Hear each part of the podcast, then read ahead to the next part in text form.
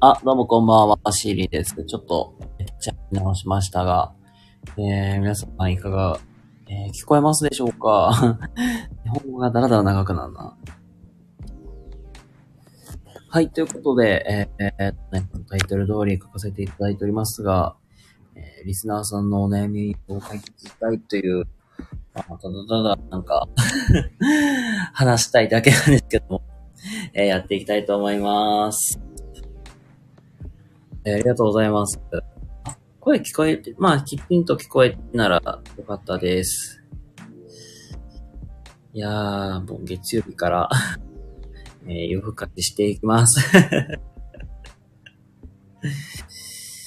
はーい。いやーもう、8月もね、もう終わりに入りましたけども、なんというか、なんか、あっという間やなっていう、まあ、単純にただ感じてることですけども。もうなんか、今日もめっちゃくちゃ暑くて、うん、まあ、明日もなんか暑くなるんちゃうかみたいな。なんかニュースで、なんか、なんかねなんかのラジオかのニュースかね、なんかで、僕まあ一応関西人なんで、結構関西弁で、まあ話してる。まああんまり配信で関西弁出ることって少ないんですけど、あの、まあラジオとかで聞いてたらね、もう、地元、なんか、兵僕兵庫県住んでるんですけども、まあ兵庫県のと、なんちゃらってとこで、なんか38とか、そんぐらいですよとか。まあまあ暑い。40度もね、あのね、めちゃくちゃ暑いとこ、暑いっていう。まあ、それくらいまあなんか今日暑かったんやなっていう。そんな日して。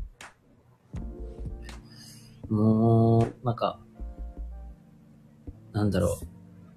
う。起きちゃいそうなくらいめちゃくちゃ暑いです、ほんと。ねえ、もうあと10日で終わりますよね。もう、あと10日でね、本当に。まさに。けど、今の最近の子たちって、もう、8月のもう終わりぐらいからもう学校始まってるところ多いですよね、ほんと。僕がまだ子供の時って、9月1日から、あ、学校がまた始まるわ、みたいな感じで、ほーでめっちゃ嬉しい、嬉しいなーっていう気分でやったんですけども、もう8月の、本当なんか最終、もうなんか20 7とか8とかそれくらいから学校始まるという、なんか、なんでそんな早く始まるんやろうなーっていう、自分でもびっくりするくらいなんですけど。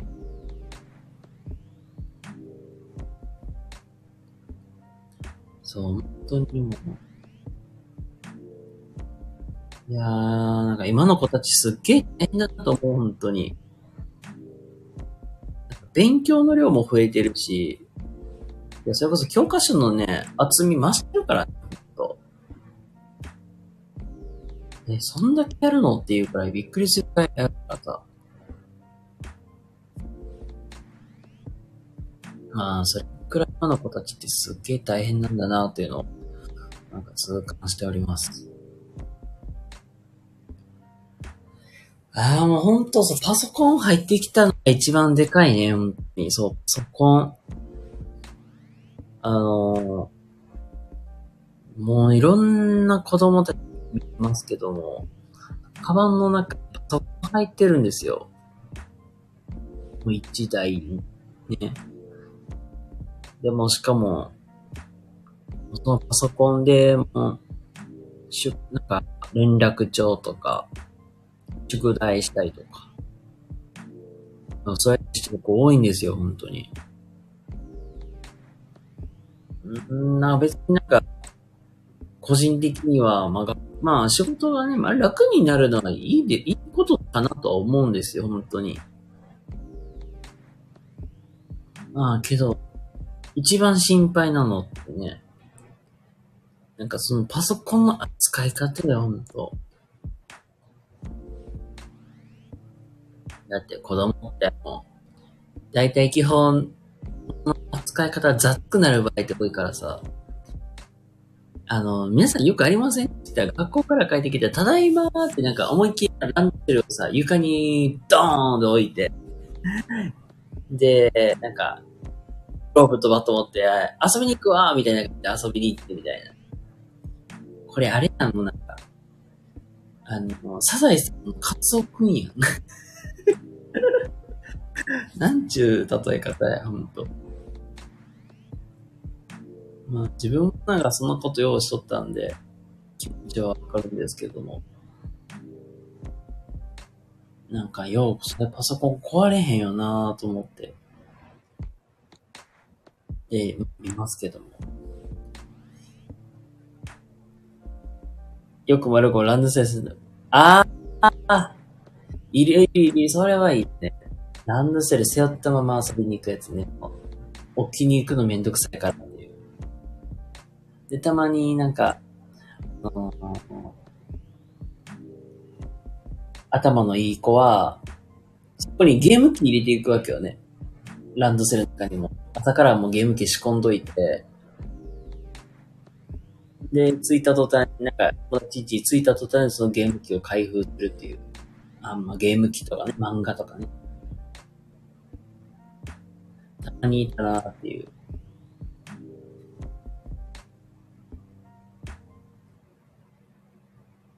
あ あ、ああ、ランドセルなんでベルトね、あの、背負うとこの。ああ。でもね、確かに、乱暴に扱ってる人なんか、もうランドセル、変にね、なんか、え、ボロッボロになってるなって。なんか、僕もあ、なんか僕はなんか、あー、なかっ、そこまではなかったんですけど、なんか、友達をふざけて、なんか、なんて、ランドセルの蓋の部分って言ったらいいんかな。あれをなんか、思いっきりギュッと持たれて、ウェーイってやっとった、あの、閉まる部分が、なんか、なんかわかるかなランドセルの蓋をなんか止める、わかります？金具のとこあるじゃないですか。あそこの、のなんか、根元のなんか、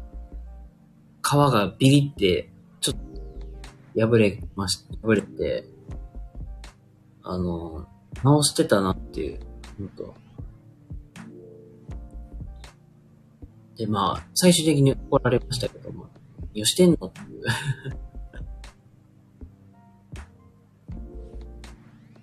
ああ、あ、あ、そうですね。なんかそんな感じの、そうそうそうそう。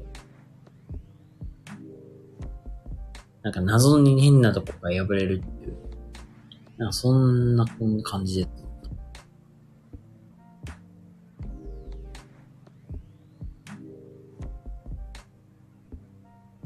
や、もう、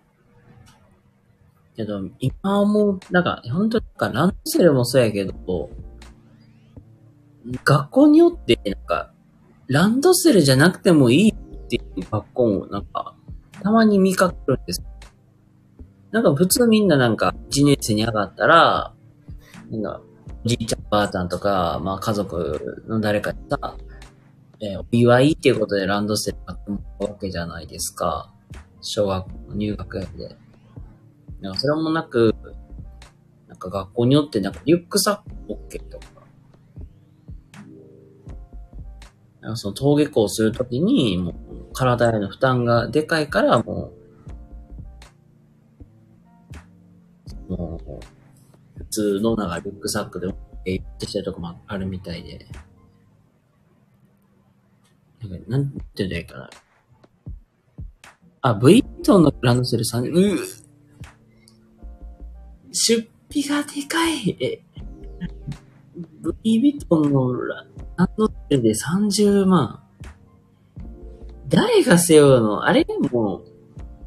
なんかすごいなんかお嬢様級とかお坊ちゃんぐらいの子たちが背負うんかな、それ。いや、わざわざそこまでややりたくないな、ほんと。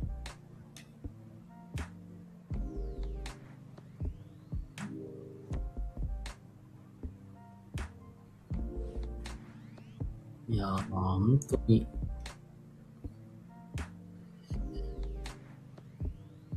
まあ、普通のランドセルの相場ってどれくらいかを、僕もなんかあんまり、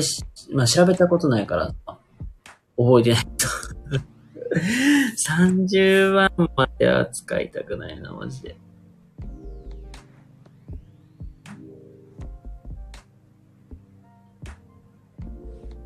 で、そっからあれでしょ、パソコンも入ってきてやし、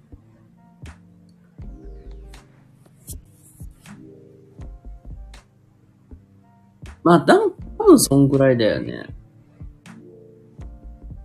質は、あーし、なるほどね。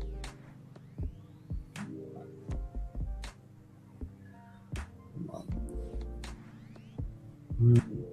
そこからだって、あの、パソコンも一緒に持ち歩かなあかんし、みたいな。そのパソコンもなんというか、うん、なんか、一年、そんな中で、急いでパソコンなんてやらせる必要とか思うこともあるけど、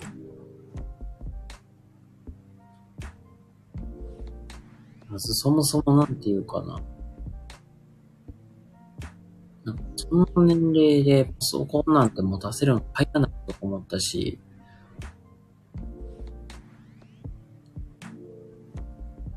で、まあ、なんだろう。ある程度なんかモラルとかマナーとかをしっかりきちんとわきまえるようになってからね、持った方がいいよなってめっちゃ思うこともあるんやけども。ああ、ハイスペックではない。レボノってわかりますかね？うんレボノさんのノートパソコンなんですけども。なんか自分なんていうかな、まあ、よく見てるお子さんたちとかやったら、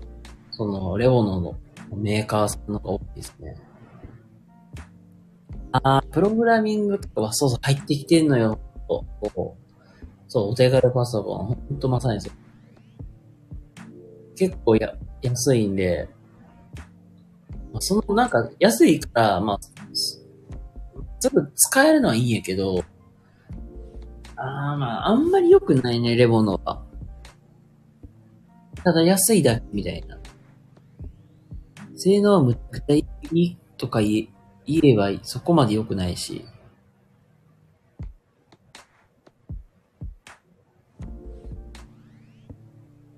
自分も実はあの、今のノートパソコンがレボン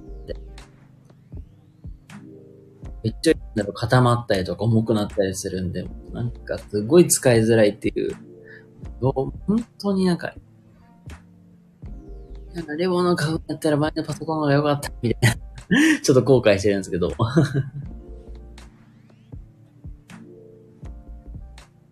安さで決めて買っちゃったから、あの、もうちょいいいの買えばよかったってめっちゃ後悔してんねんけど、本当に。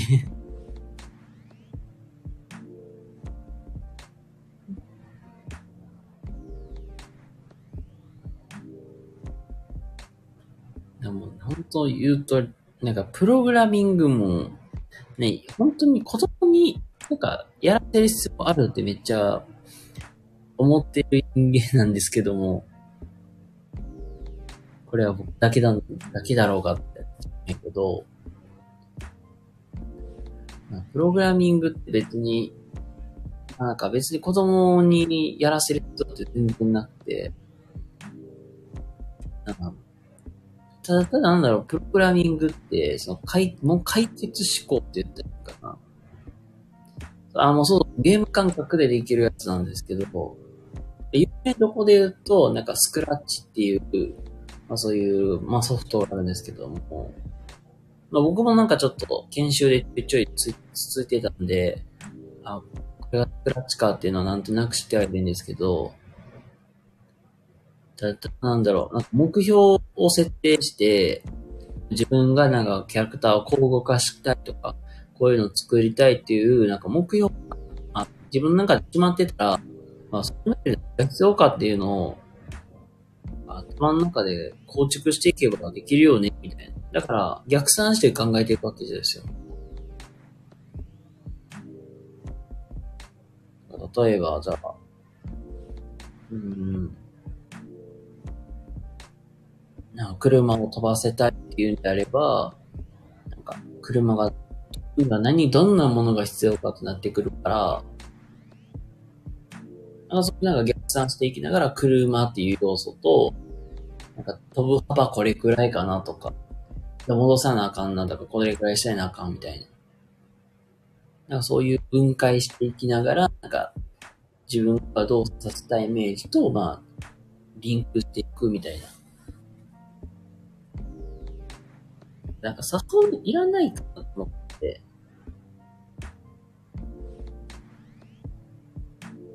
子供からしたら、うわ、ゲームができるわ、みたいな感覚って言うけど、なんかそのなんか、奥の何、なんかその先、でき、なんかイメージしにくいかなと思うんで。本当になんかもう、今の小学生めっちゃ大変だなと思いながら、まあ、あの、もうほーんって場で見守ってる、まあ、大人でございますが。いつどこで誰が何をした、あー、そうですね。一名さんどうもこんばんは。ありがとうございます。ということで、リスナーさんの悩みを相談していくという、あの、ライブでございます。そうそう、本当に、なんかそれに近いと思います。いつ、どのタイミングでこういうことをさせたいのかみたいな。その辺を逆算していきながら何が必要かっていうのを見出していくっていうのが、プログラミングの、まあ、元の狙いかなっていう感じです。何を話そうかなってめっちゃ出てたけど、そう。だから、めっちゃ熱いなって話したってたけど、あのー夕立めちゃくちゃすごくなかったですかって話をしたいんですけど、あの、ここ最近結構なんか夕立がすごいなっていう。なんか夕方のなんか3時とか4時くらいになってきたら、なんかめちゃくちゃ雲行きになって日が増えてるなと思って。まあなんかもう空を見上げたらもうなんか黒になってるなっていう。で、ゴロゴロゴロゴロ雷が鳴って、みたいな。あ、あんまり最近遭遇してないですか？いやもうね、実はね、あの、今日、今日めっちゃひどくて夕立が、なんか3、4時ぐらいかな、そう。4時くらいに、ちょっと空黒なってるなーってなって、まあ、天気持ってくれたらいいなーと、ね、願ってたけど、まあ、案の定降り出してきたんですよ、ザーって。ゴロゴロゴロゴロ、まあ、雷言いながら、雨降ってきたわけですよ。で、雨も雨でね、思った以上に降ってザーってもう、で4分ぐらいもめっちゃ雨降ってきてザーね、降って。で、一番ひどかったのは雷っすね、もう。なんか、あの、雷がね、なんか、近くでめっちゃ降ってんのよ。なんか、雷の音ってなんか、たまになんか、パーンってなんか爆発するみたいな感じですっげえ音鳴るじゃないですか。あれがね、2箇所3箇所連チャンで落ちて、あのーどうなったかっていうと、停電になったんですよ。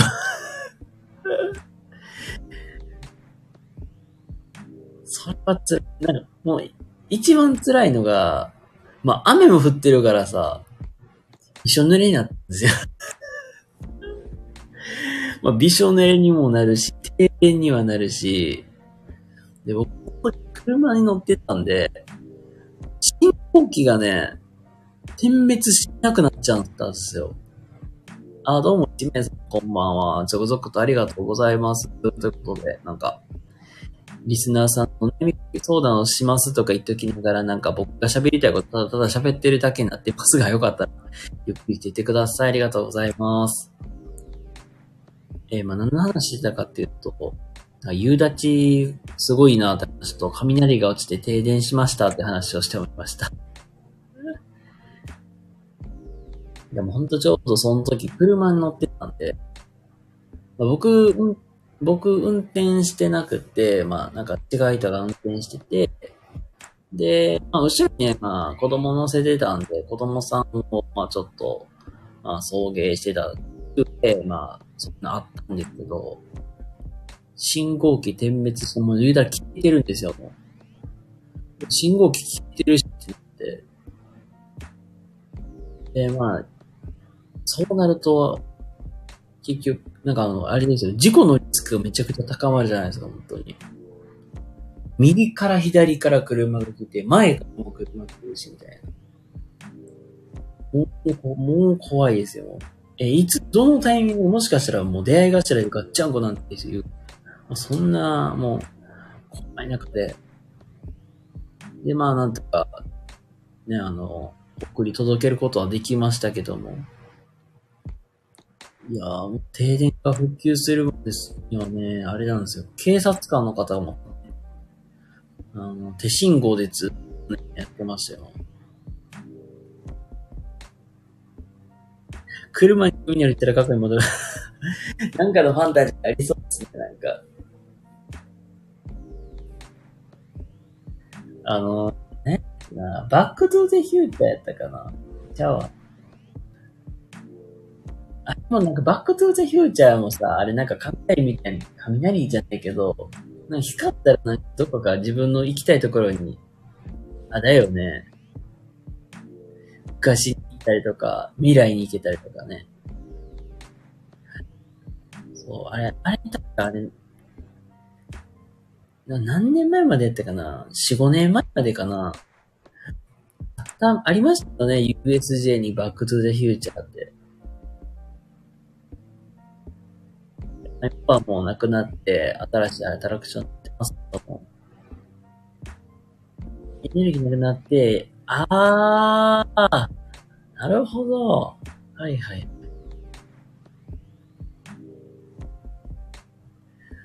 いや、それでね、あ、それで雷か。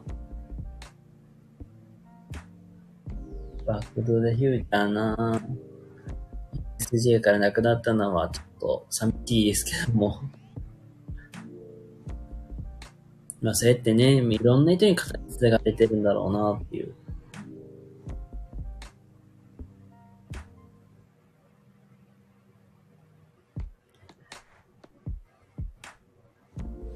え、タカさんはあれですか？洋画めっちゃ見るんですか？あんまり僕も映画見ないんですけど。最近言ったりとか、そういう、薄くで、あ、コナンの映画とかもちょちょ、ちょこっこ見たりとか、最近は呪術、呪術改正のゼロ見てたりとか、してましたけど、あ、たまに見るくらい、あ、そうなんですね。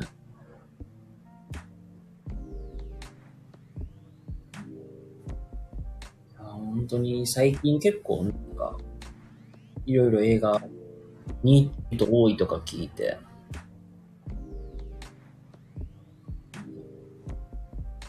宮崎駿さんの僕らはどう生きるかっていう、見に行く人も結構多かったし、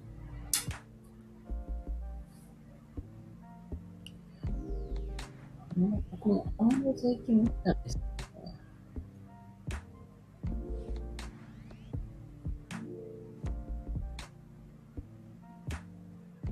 最近、ほんとなんかちょいちょいなんかコナンの劇場版を見、もう見るようになってるくらいで、あー、なんか、クレヨンしんちゃん。これも見に行ってる人もいいましたね。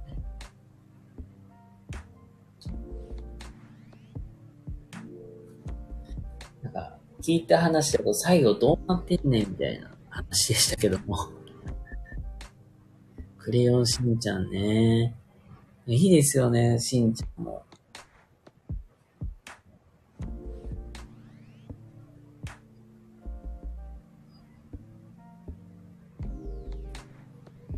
今まで見た映画で、これはすっげえ良かったっていうのありますかなんか？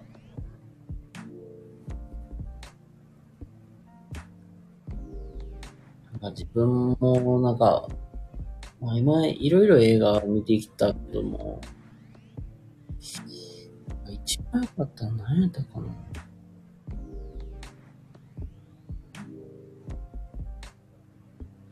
それこそ、もうなんか、8月って言えば、まあ、まあ、終戦記念日とかもあるんですけども、あの、永遠ゼロを、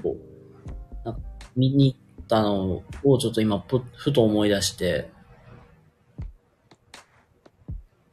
俺も自分が高校生ぐらいの時か、に、あ、あれか、あの、大泉洋さんあれだよね。大泉洋さんが、その脳性麻痺かなんかで、だよね。で、いろんな人になんかボランティアで支えを、支えてもらいながら、なんか生活していくとあの、あんな、あれですよね。ああ、あもうなんだろう。もう、大泉洋さんのあキャラクター性がすごいいいなと思って。なんか物持ちせずに、チャキって言える感じであったりとか。まあ、もともとなんかそういう劇団とかやって、やってる方こそ演技力の高さとかも、まあ、ありますけども。あー、とにかくやってたな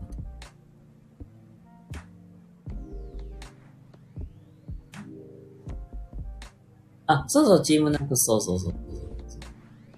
大泉洋さんとか、安田圭さんとか、ごめんなさい、全員の名前は言え、覚えてないけども、結構北海道で出身の方で固めてやってるっていう。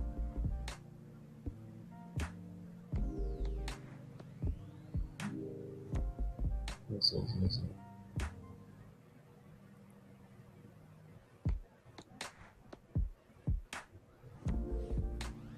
うん、ああ、思い出した。そう、これさ、ね、なんかめちゃくちゃセンスの話にもなっちゃうんだけど、そうそう、それこそあの、このさっきのね、こんな夜更けにバナナよっていうね、この映画って、これはなんかもともと、その、確か泉洋さんがや演じる役の方が、まあ、脳性麻痺かなんかの障害を持った人の役で、で、なんか生活をしていく中で、まあ、いろいろと、あの、その、健常の方との、そういう、ぶつかり合いしながら、まあ、お互い理解していくっていう、まあ、そういう映画やったと思うんですけども、その、そうな、そうそうそう、ツイッター、まあ、X か。X ツイッターかな。あの、ツイッターで、みんなの投稿があって、なんかそれが、なんだろう。お互いは、まあ、言ったら、旦那さんも奥さんも、言ったらちょうど重度の障害を持たれてる方で、子供を作りたいという、そういうツイートがあったんですよ。まあ実際に、なんかそれを、まあ、児童相談所やったかな。まあ、相談したら、まあその、あなたたちには子育てができないからっていう理由で、もうあなたたちにやめときなさいっていう、まあそういう、で、結局まあさ、反対されて、まあそれでもなんか反対を仕切って、えー、子供を産むわけですよ。で、じゃあもう、重度って本当に、言うたら体がだったりとかも、そういう養育する能力もないような状態だけど、なんかボランティアさんの手を借りながら、まあ子育てをしているっていう、まあそういう、なんか、ご夫婦がいるっていう、まあそういう話があって、なんかそれになんかすっごい賛否両論がめちゃくちゃ湧いているっていう、まあ、軽く口炎上してるって言ったらいいのかな。まあ、そんな状態だったんですけど、なんかもうなんか正直言うと、全然なんか、まあ別に、まあ、障害があろうがなかろうが別に持ちたい持ちたくないっていうのはそれぞれ自由かなとは僕は思ってはいるんですよ。でそれに対して、なんか周りの人が強くコメントを言う必要なくなって思って、で、思ってた人間なんですけど、まあ、それはね、もう子供を育てていくってなるとね、まあ、相当大変だなとは思う、本当に。最近はね、まあ、子育てしていくから多分いろいろな壁にぶち当たると思うわけ、と思うんです、本当に。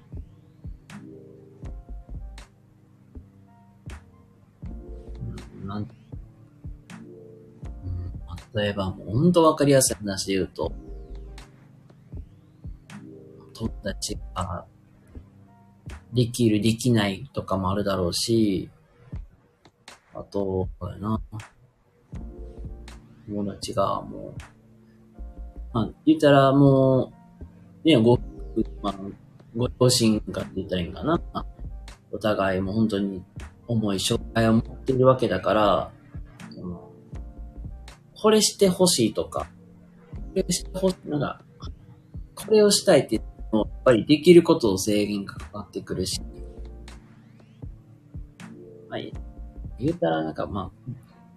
あ、普通という言葉を使っていいのかわからないですけども、普通って本当なんか人それぞれ基準が違うから、この言葉ってあんまりね、いいとは言えないけど、なんかみんなこういうことやってもらってんのに、私だけやってもらえてないとかっていうのもなんかかわいそうやし、みたいな。まあ、き気持ち的にはすごい複雑なんですよね。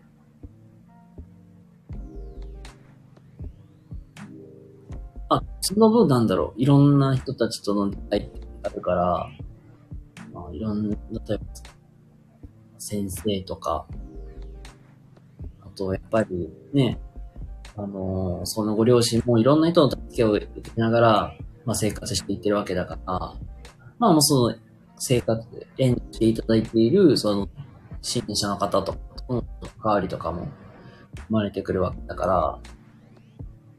うん。なんまあ、その分、いろんな人と出会いはが生まれるから、うん、なんかいろんな人の愛情を受けて育つんだろうなとかって思ってもしてるわけだけど、あなんだろうな、まあそれはそれで置いといて、なんか、なんていうか、周りの大人がとやかく言う必要なくないとは思った。まあ、思ったんですよね、本当。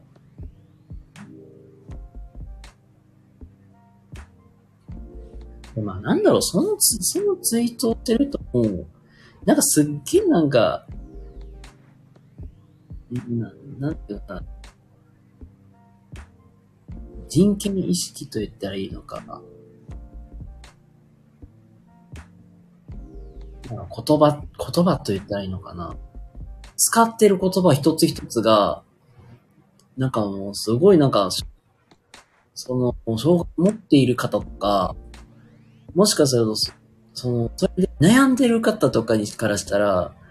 すごいなんか、心言葉ではないなっていう言葉で、言うから、あ本当のこの歌で何なん何が言いたいんだろう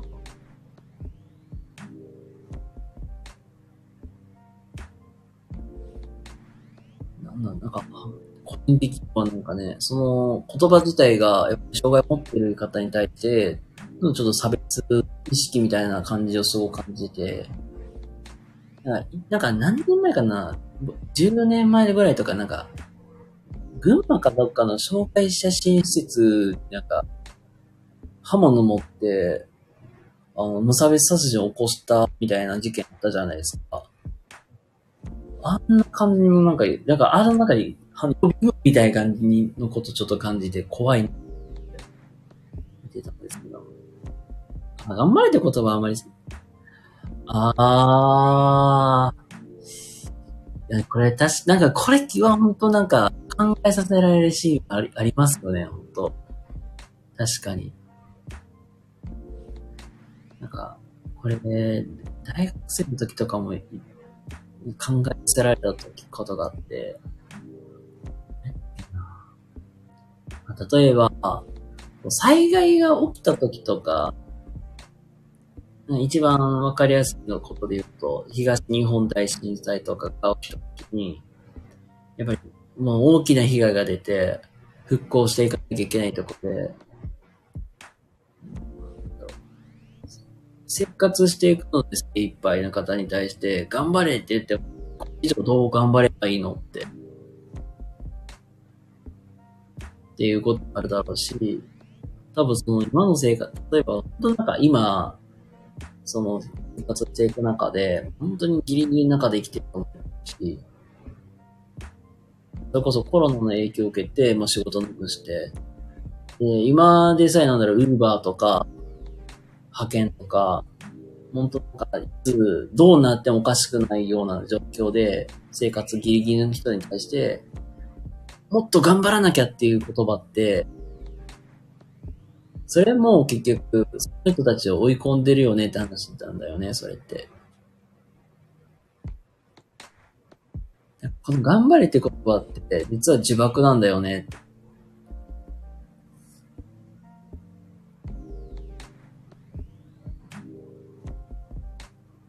うん、なんか、この頑張れって言葉って、使いどころ一つで、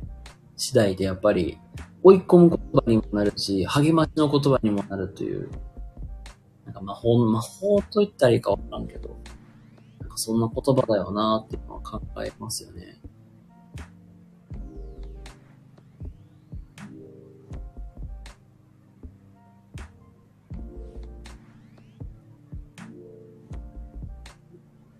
今でさえ思うこととして、あどういう声かけてあげたらいいんだろうなって、ってってすごく考えさせられますね。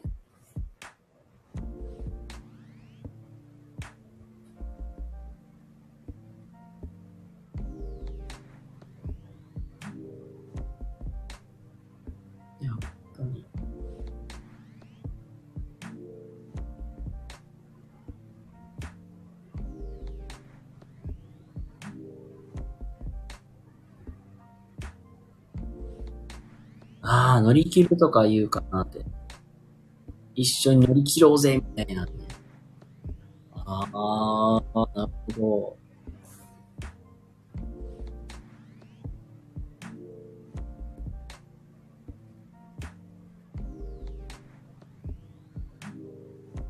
うん、まあ、難しいな、こういうのって。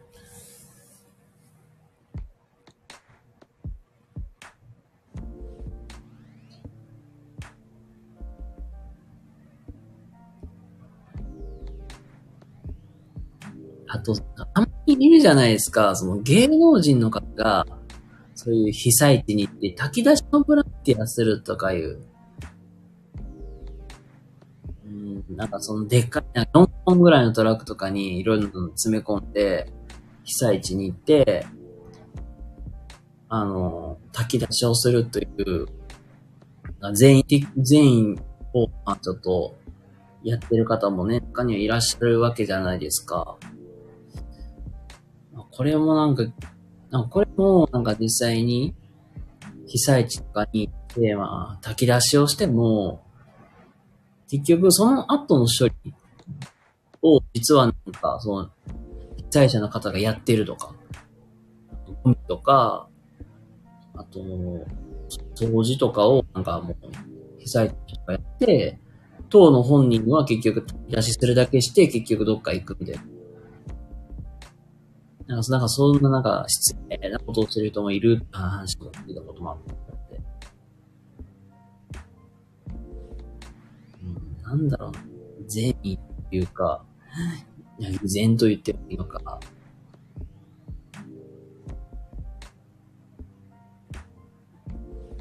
本当それこそ、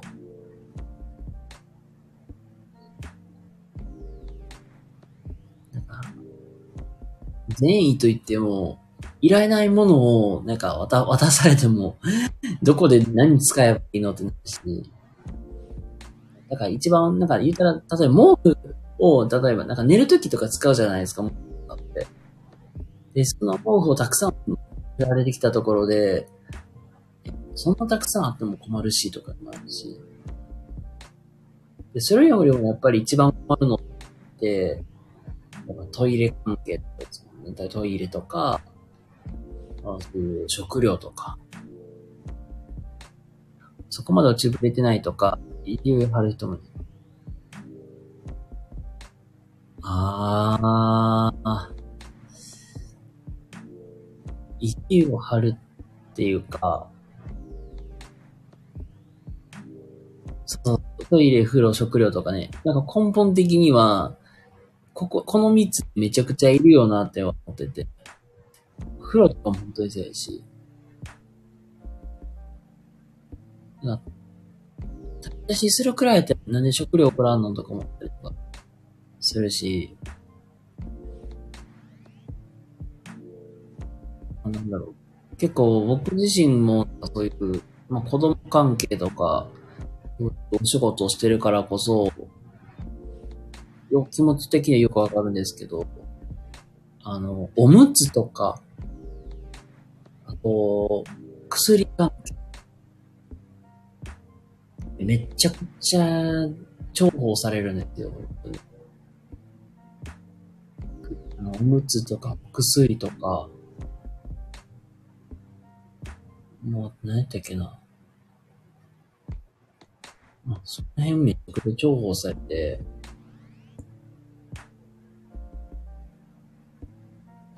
特に、関係とかって、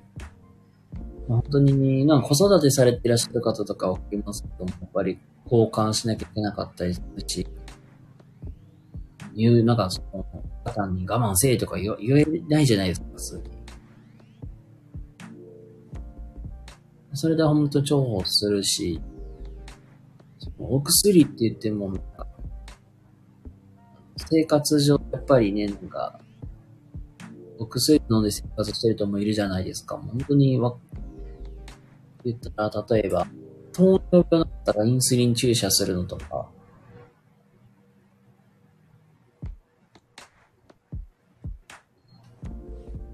それと同じようにやっぱりコム、それ結構困るんで、結構ありがたいなってされるんですよ。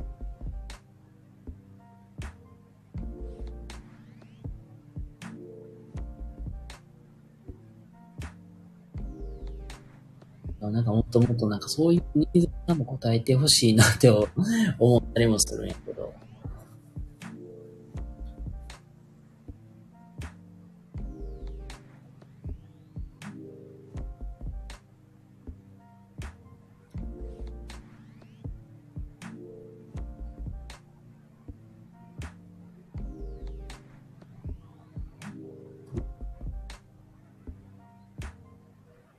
結構いろいろと、まあ、センシティブなところからまあいろいろと話してますけども、一番やっぱ気になったのって本当す、一番気になった。本当にまさにさっきの、まあその話で、なんかその、なんかツイートを見てると、本当なんか、なんかお、このケースで言ったらタカさんのね、落ちぶれってないとか、意地張ってるとか、本当なんか、その話、話にも近いかもしれないんですけども。そうやって、なんか、僕はなんか、こうだ、ああだって言い切り、言い張る人ほどなんか、実はめちゃくちゃ落ちぶれてたりとか、意地張ってたりするんだろうなと思っ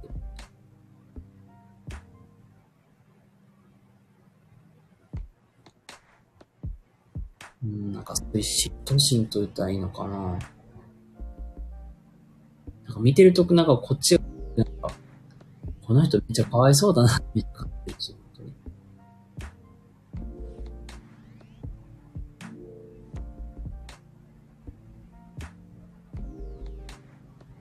なんかそれに対してなんかそれに、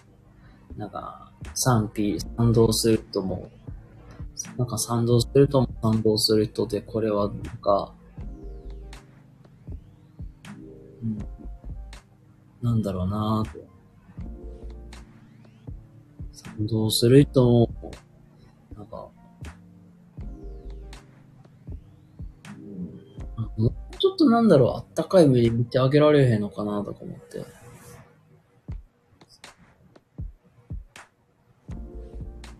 ちょこちょこ上がっていってたのが、その、子育てを手伝いた全員ボランティアだって話で、24時間月きっきりでやるんでしょみたいな。そんなん、金をももらわなきゃみんなやらないよみたいな。別になんかそれに対して、意見する人も意見する人だけど、僕もやりたいです、私もやりたいですって言う言ってるから、手伝うんじゃないのと思って。別に、あなたたちがそこに突っ込む必要ないよなと思って 見てたんですけども。困ってるのに、困ってるのに言うに言えないと。ああ、あ、これはいるよね。なんか、困ってるのにね、うん、なんて言うんかな。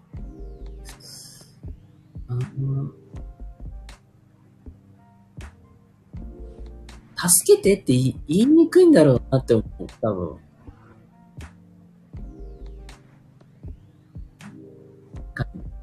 みんななんだろう。人に迷惑かけないで、そなんか生活しようって、めちゃくちゃ思い込んでる人ってすごい強いなって思ってて。まあ、間違ってることではないよ、本当に。そうやって。言ったらね、うん。人を待たせてはいけないとかさ、遅刻していってはいけないって、まあ当たり前のことじゃないですか。で、まあこうやって人に迷惑をかけずに、なんか、頑張らなあかん、頑張らなあかんって、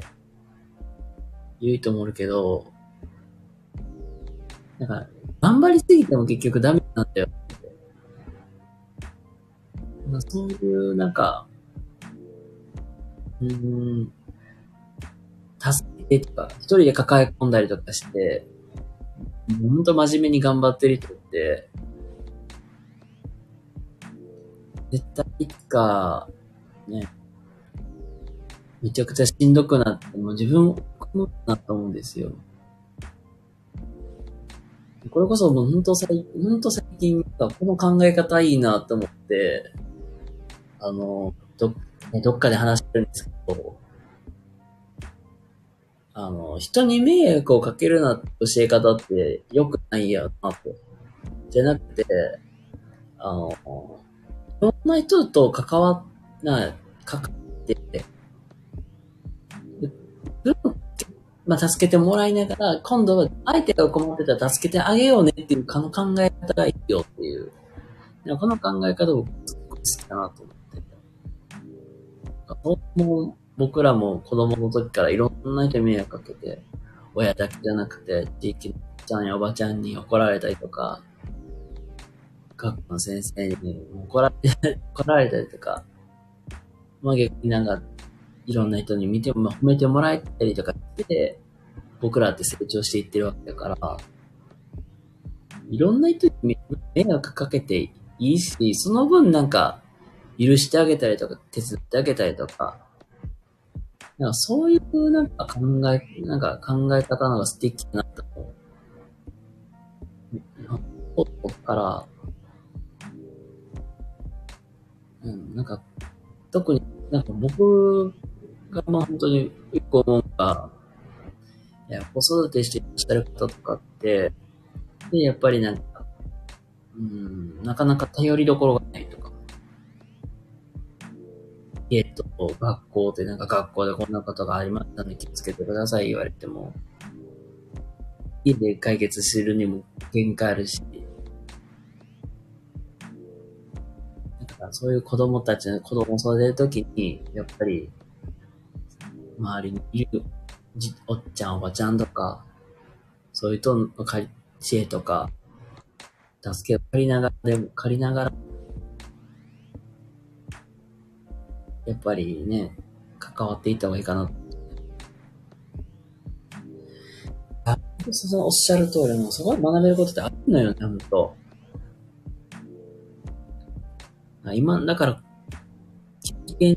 も本当大事やし、そっから学べることってめっちゃあると思うよ。友達付き合いもそうやし。あと、まあ自然の中で例えばなんか、いうものがあるよね、とか。いろいろ体験していけばいいと思う、本当に。なんか、経験とか経験がやっぱりなんか人生ものを言うのかなと思ったからさ。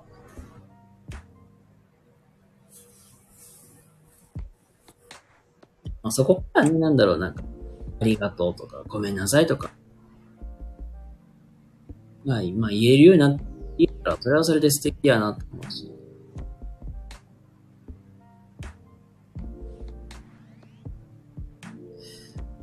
あー、あと、でも、ほとんどコミュニケーション取れないと多いで、あ、なるほどな。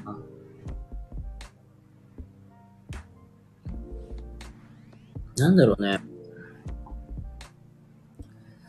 うん、子供もコミュニケーションが取れない子も多いっていうのは、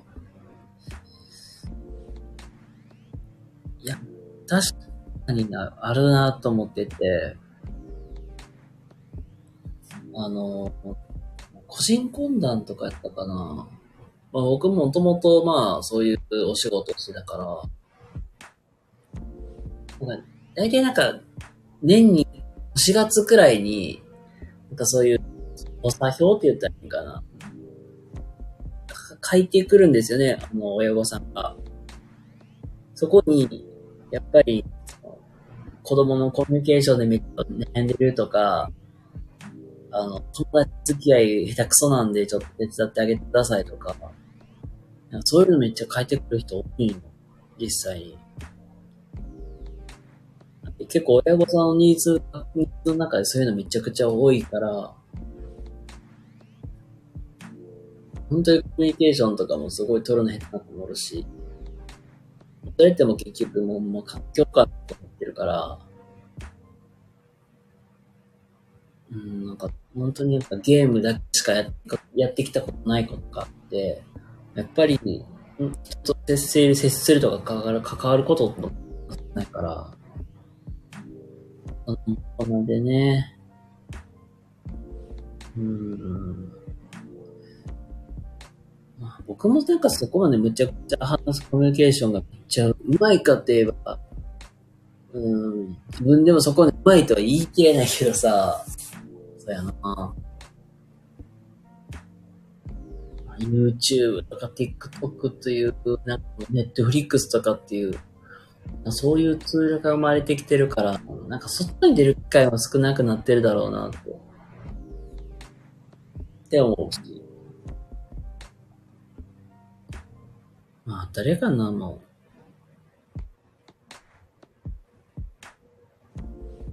その社会人になってから、教えてもらえることが教えてもらえなくなってる。あ、それもあるんじゃうかな。うん。ああ、なんかいるか。これは、まあ、あくまで僕の持論なんですけども、なんか、もうちょっとのことで、これパワハラですよねっていう、なんかそういう人って多くないですか？ただただこれ、なんかお願い、お願いしたされただけでも、これパワハラですよね、とか。あと、ちょっとのことでも、なんかすっごいこの人嫌で、みたいな。でも、週って言ったらだって、入社して間とか2週間でもうすぐ仕事辞める子いるわけよね、本当に。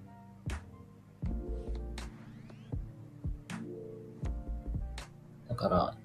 今の若者とどう接したらいいのかわからないし、まあ、それってなんか、50代とか、40代、50代の、なんかそういう、ベテランの人からしたら、どう接したらいいのって、迷う部分もあるし、特に20代とか前半の人とかしたら、なんていうかな、20代前半とかやったら、なんていうかな。そのなんか、もうちょっとのことで、やっぱり問題にしがちみたいな。それってなんかもったいないよなと思って。だからそこから学べることあるわけだし、いや、学、学ばなきゃいけないわけだから。あの、問題のすぐやめると本当にそうで、なんか、例えば、ブラック企業みたいに、産業時間めちゃくちゃありますとか、あと、うん、まあ、言ったら、なんか、上司、まあ本当なんか、友人なこととかで、ブラックな体質とかあると、まず、もしかするとなかなか続きにくかったりするかもしれないけど、はいって1週間、2週間で辞めるのはちょっと、それはそれどうかなと思うから、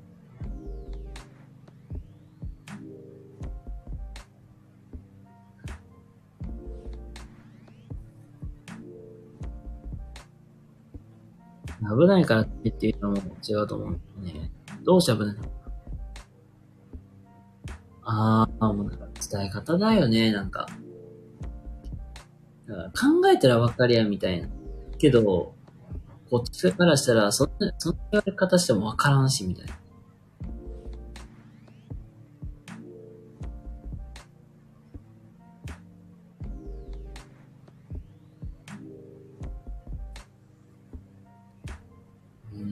ていうかな。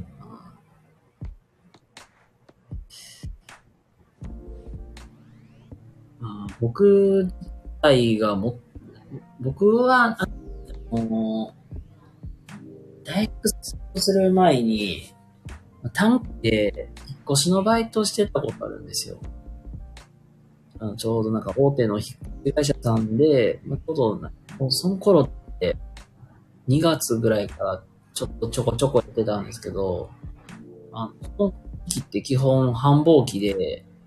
言ったら、転勤に伴う引っ越しとか、あと新生活ってかでそういう引っ越しで、まあ、実際になんか結構注文って言ったらいいかな。予約件数めっちゃ入ってたんですよ。まあ、ね、まあ、それでなんか、行動時間長くなるのも仕方ないって、なんか、いきなりなんか現場出されるんですよ。あの、とりあえず今から行ってきてみたいって、いきなり仕事振られるんですよ。で、一応なんか、あの、仕事行く前に、いや、間違いだけ渡されて、一応これがなんか、例えば荷物の持ち方とか、そう、服装こうですよとか、そういうマニュアル帳を、なんか、渡されて、これ読んでから来てねって言われて、行くわけですよ。で、まあ一応なんかこういう持ち方があるんだとか、ま、まあまあ、勉強、勉強じゃないけど、あ、一応覚えてくるんやけど、いざ現場出たら結局、なんかやり方全然違うし、終点やでちゃんとなられたの覚えてるんですよ。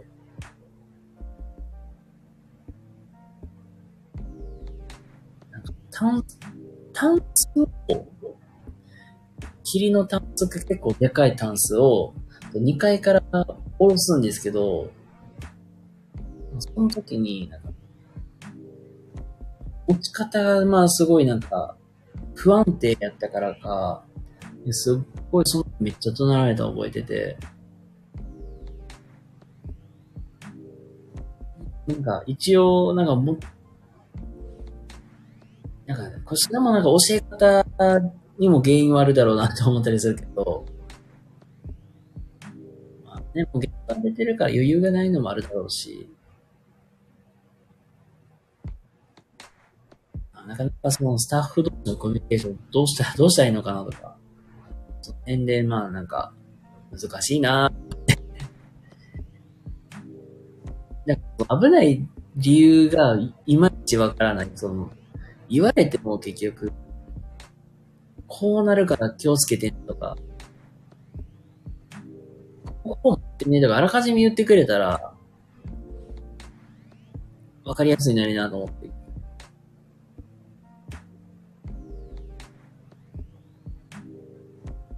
まあそんなこともあったなってね、本当に理解けど。あー、そうそうそうそう。だからその、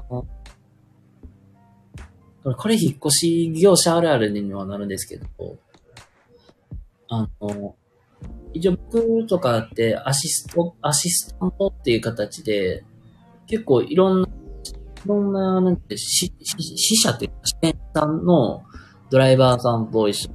回ってお仕事することも多かったんですけど、まあこれめちゃくちゃコミュニケーション取るのは、取らなあかんねん。す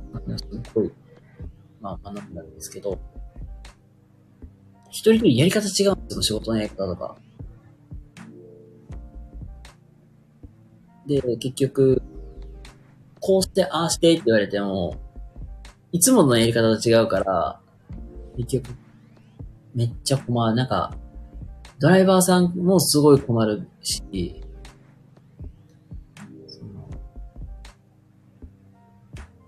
まあ、仕事やり方一つ全然違うから、結局、そそのなんか、本当本当そこはもう話しながら決め、決めていかなきゃいけないんだろうなって。全然やり方違うか、ついていくのが大変。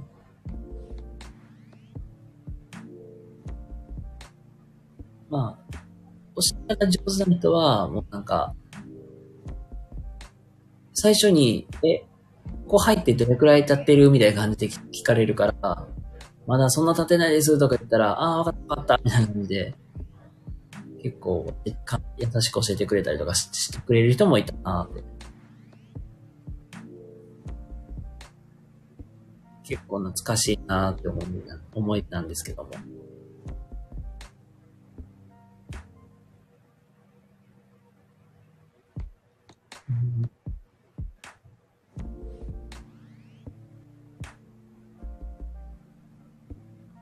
まあ、なんか価値観が違うからさ、その40代、50代の人の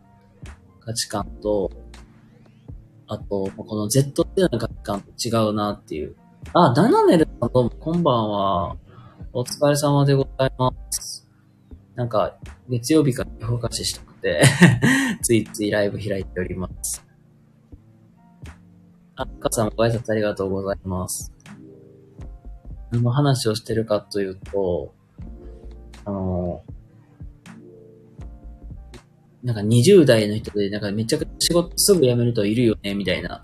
そんな話をしたんですけども、多分そんな感じの話をね、今知ったはずなんですけども、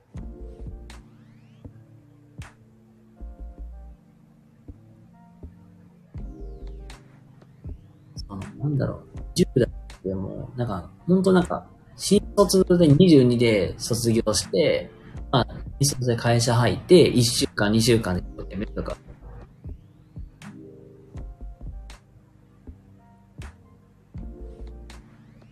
いや、すごい。あ、これね、これ僕、僕はね、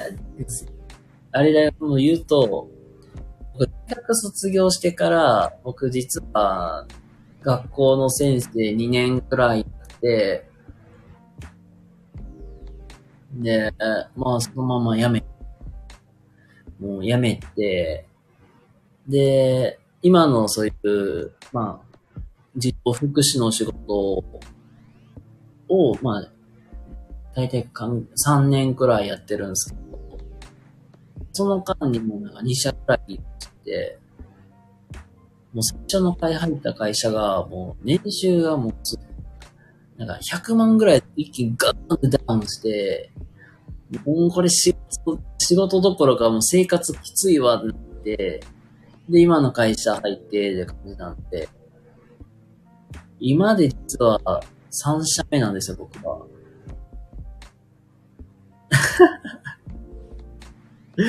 あんまり、ごめんなさい。あんまり人に対してそんなんかん言いませんけども。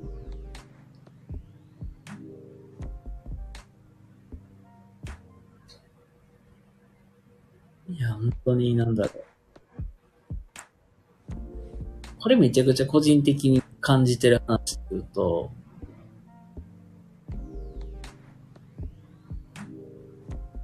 あの、あれです。年収とか待遇で会社決めん方がええなっていう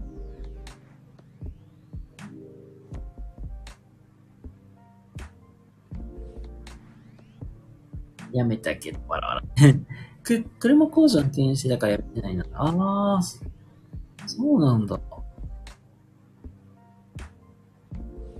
あ、20代正社員辞めることはぶっちゃけお勧めしないです。ああ、確かに、これ結構、飲食するときとか、言わ、結構言われますもんね。なんでし、なんか正社から辞めましたね。なんかその期間してたんですかとかね。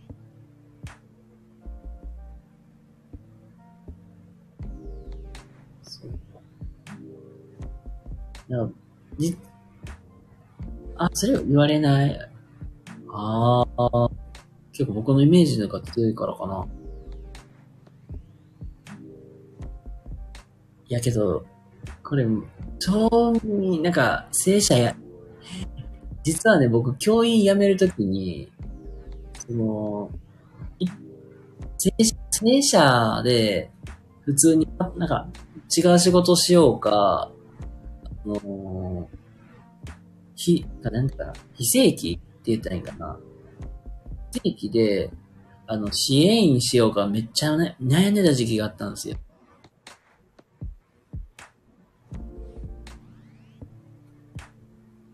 日本一納税して、斎藤、勝人さんでいいのかな中卒、ええー、すごい。中卒だよ。すごいな。あ、ひとりさん、あ、ひとりさんね。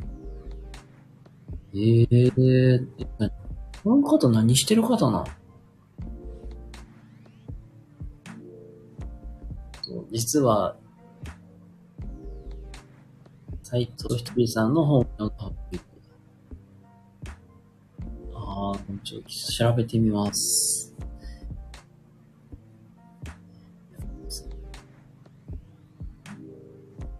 の時って、僕、学校の先生を辞めて、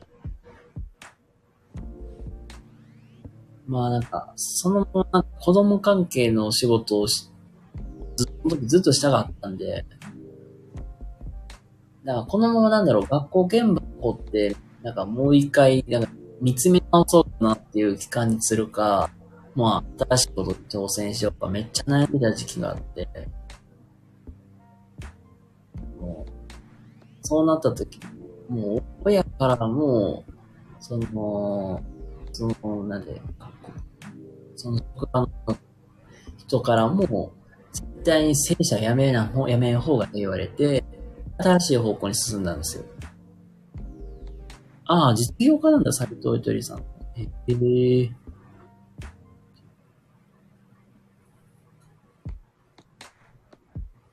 実業家。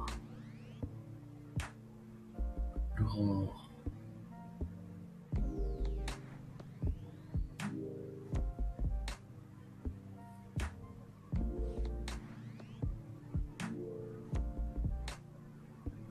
で、実際、まあ今の会社で、まあ3社目みたいな感じで、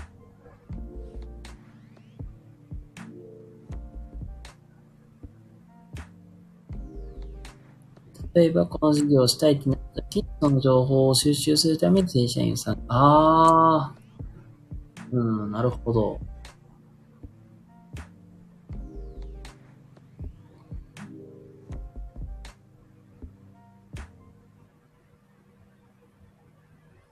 で、その、だからそこで、なんていうか、ノウハウとか、その、儲け方とか、まあ、マネタイズとかを、ここで3年に、なんで、そこでなんか独立するみたいな。まあなんか、大雑把に言ったらそんな感じなんかなって。あ、パク、あ、パクるなる、ああ、なるほどね。あ、そのノウハウとかをパクって、自分のものにするみたいな。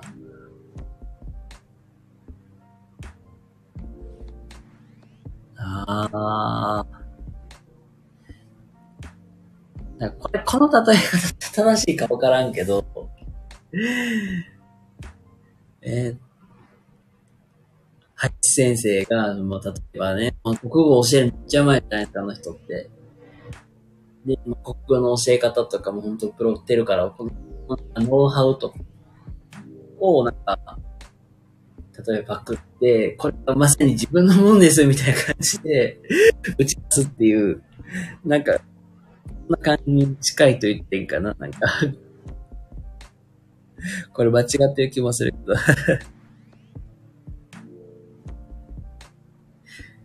ああ、自分のもので吸収されてるなるほど。ああ、なるほどね。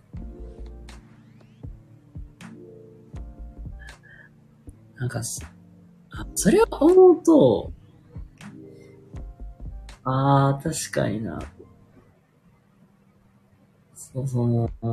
前の会社とかもそうやけど、前の会社も実は、いもう、生活、生活やばすぎて、1年で辞めたんですけど、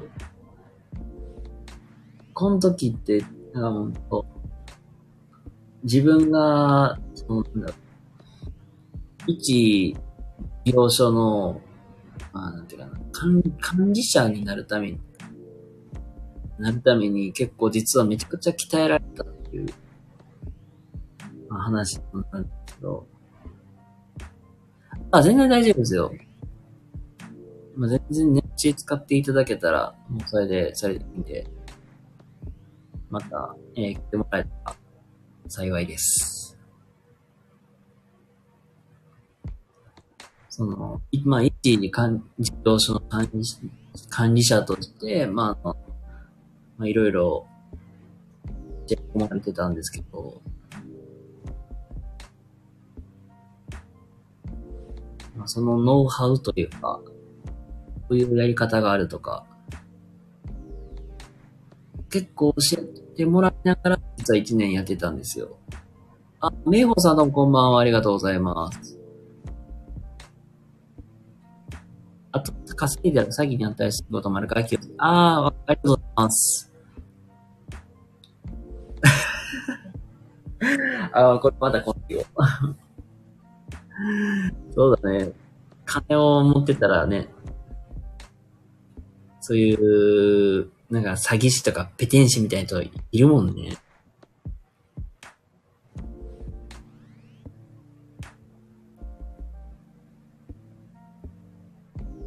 平均者おったら、うまいですよ、そういう人。あ、だ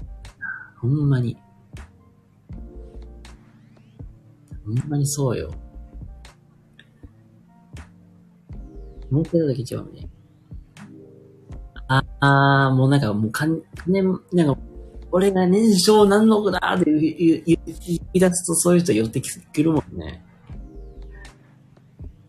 ってなった時が一番怖いよね、本当に。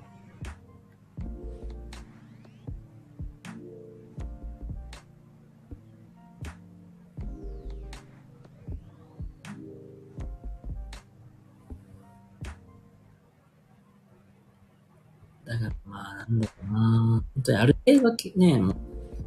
その辺の計算が、ギリとかの方が、いや、全然割合ありますよね、とか。あ、いえいえ、ありがとうございます。また、また僕も遊びに行かせていただきます。ありがとうございます。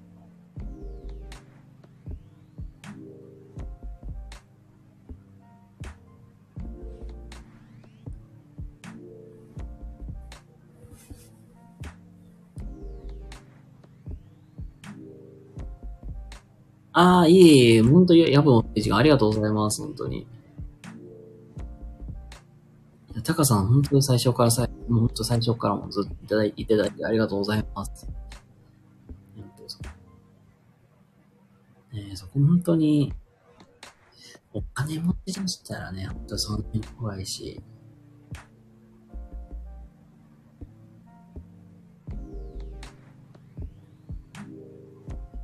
本当に、もう、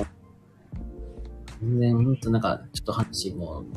戻ったり行ったりしてますけども、一年、本当に、ノウハウを教え込まれたりとかも、その辺一年で、こう、ぐっぐっぐっても教え込まれてたからっていうのもあって、でもその一年がね、実は意外と楽しかったんですよね。お金がないながらも、なんか、その、行ったって、じゃあ、事業所を、まあ、運営していくために、まあ、こういうことが必要だとか、こういうこと、ここがすごい大事だよとか、結構教え込まれて、まあ、うんぬんかに教えてもらってたからこそ、なんかすごいなんか、新鮮なんだよね、話が。ああ、なるほどな、みたいな。ああ、そうですね。多分期待はされてたんだろうなって。なんかそれこそ、なんというかな。め、今でも実はそこの会社に入る前面接で印象に残ってるのが、まあ、僕、まあ子供関係の仕事をしてるんですけども、まあその子供を、まあ3人連れて、あなた1人だけで、あの公園に遊びに行きましたと。で、その時に、あの、一人の子供が頭打って血をまったと。じゃああなたはその後どうしますかっていう。なんかこういう質問を実は面接時にいきなりパッて出されたんですよ。で、これなんか、なんか最初、なんかもう いきなり出されたから僕も結構テンパってたんですけど、なんか、子供を使って上手に動かすとか、お周りにいる大人にヘルプ出すとか、まあなんか報告せなあかが報告しなあかんみたいな。まあいろいろなんか なんていうかな。あれ欲しい、これ欲しいみたいになって。だからそう、なんかスマホ持って、ヘルプ呼ぶとことか、まあ、止血、まあ、止血したりとか、救急車呼んだりとかみたいな。あ、そうなんだ。ええー、元保育士さんか。ええー、ええー、で、今は書、書家として、今活動されてるということで、え、めっちゃ気になるわ。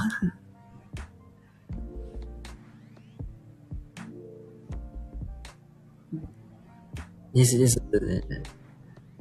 で、なんかそのやりとりしてる中で、多分、な、なんだろうかな。この人絶対責任者とかに持っていったらいいんちゃうかな。もともとその前の上司の人って、あの、その上司の人が、なんかすごいなんか人見る目すごいあるから、なんだろうな、適材適所に人を当てはめるのができるみたいな。そういう特技、そういうのがあって、まあ、それがまああったからこそ、多分そういう質問できたかなと思って。で、まあ、そう。多分、だから今まで出会ってきた人たちの中で、あ、できる人っていうか、あ、この人の元で働きたいなって思ったのが実はその人なんですよ。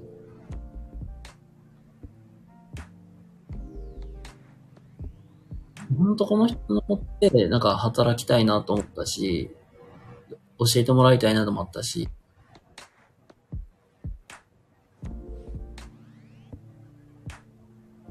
まあ、それも、で、まあ、それもあったんです本当に実は。で、まあ、でも結局もうあれなんですよね、本当生活がもう一回、教員の時に比べたら、なんか練習が100、2、30万ぐらいぐぐぐ出して、う、結構、やばかったなっていうの、生活がめちゃくちゃやばかっただっていう部分もあったってやめたんですけど、あの、なんで、本当自分の中では、その方と、その、まあ、そこでもうあと2年、3、2年、3年働きたかったんですよ。だから本当、だから自分の健康第一っていう理由で辞めちゃったんで、もったいないなってことしてしまったんですけど。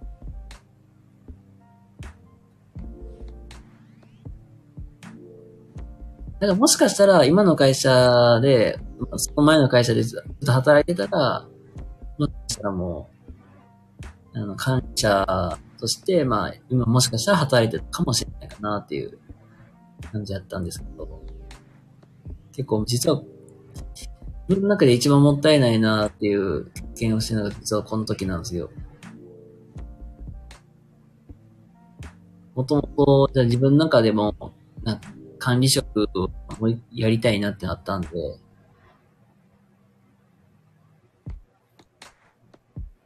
けどもったいない形で辞めちゃって、チャンスがもう目の前に来てたけど、もう全部。いや、ほんとこの一年が実はすごく一番結構新鮮で、ああ、ここでいろいろ学んでよかったなっていう感じです。まあ、それもあって、実は今の会社とかでもちょいちょいその辺のお仕事をやらせてもらってたりするんですけど。だからあれとね、本当に、会社選ぶときって、もうなんか年収とか待遇で変に選ばん方がいいなって思ってて、思ったんですよ。本当今の会社入ってから。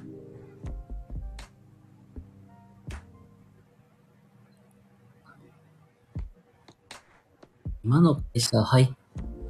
今の会社は入ったのも結局、年収が、まあ、もう待遇良かったって、ただそれだけなんですけど、もう、中ぐっちゃぐちゃやったんですよ、本当に。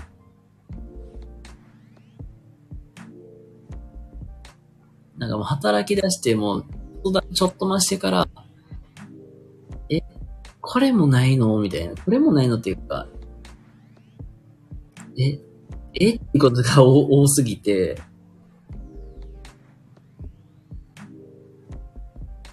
なんかもう、びっくり。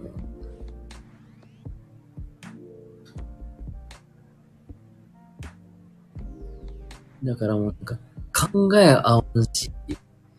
上司とう馬合わんし、みたいな、まあ。え、何それって。いやいやいやいやいや、いやいやいや、ちょっと、ちょっと待ってって。っていうこともあったし、普通に。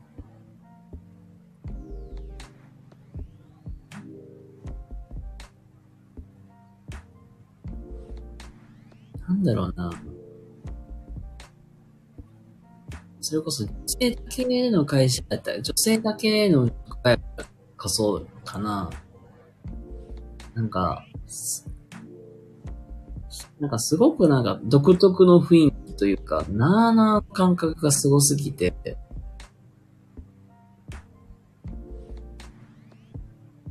なんかこの空気感何？意味っていう。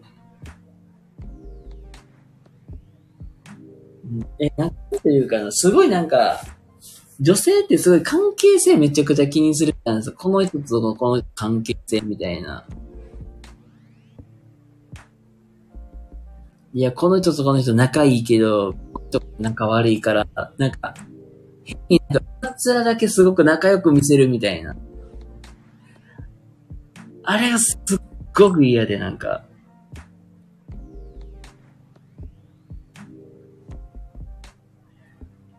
めっちゃすごい嫌なんですよ、本当に。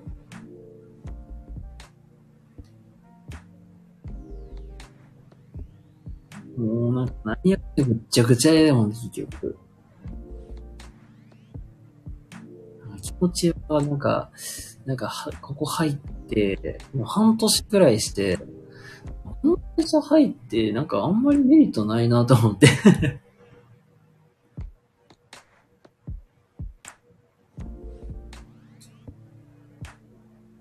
あー、それ、じゃい、なんか、なんだろう。その上司がいて、その、上司がい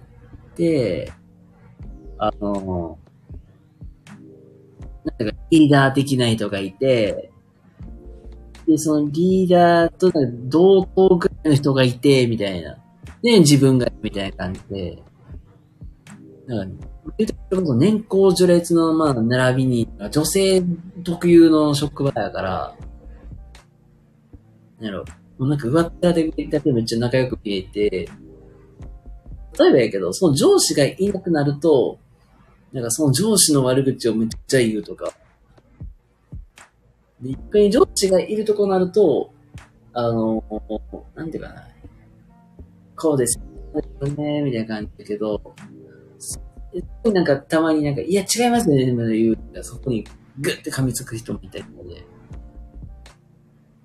もうなんかめん、めんどくさい、本当に。どっちの肩を持ってはいいのみたいな。もうその辺、なんか、もう上司がこういう、なんか別に良くないみたいな感じで、もうめんどくさいと思って。で、なんか、変にね、そのこだわりがするからさ、そのこだわりについていくのも、なんか、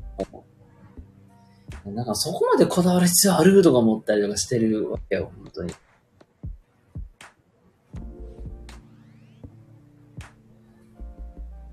で、そのなんだろう、リーダーと同等格だと自分と全然、なんか性格が合わんく、合わん、合わんなっていう感じでもなん、なんだろうね。性格が全然合わんくて、もうなんか、掃除一つにしても、なんだろう、早く、早く帰るために、もう、で、こうやってなんかもう、時間関係なしに早くやっちゃおうみたいな。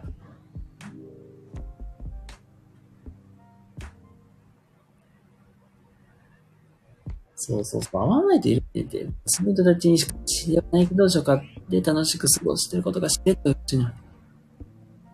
そうそう、だから、だから掃除をシャーって、こそ、多分、ありえんって思われるかもしれんけど、なんか、子供たちが、なんか、向こうでその絵本読み聞かせをした間に、おもちゃだらーって全部出して、そこからあれですよ、もう全部消毒していくという。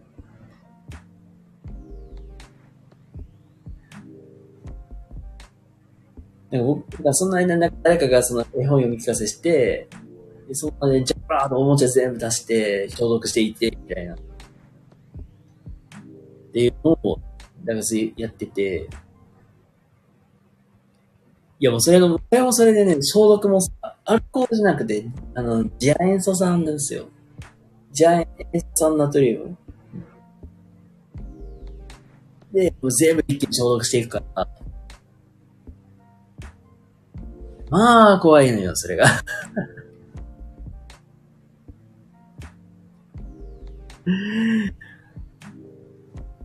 もう、なんか、早く、早く帰りたい気持ちはわかるけど、って。なんか、掃除そこまで早くやる必要あるとかめっちゃ思って。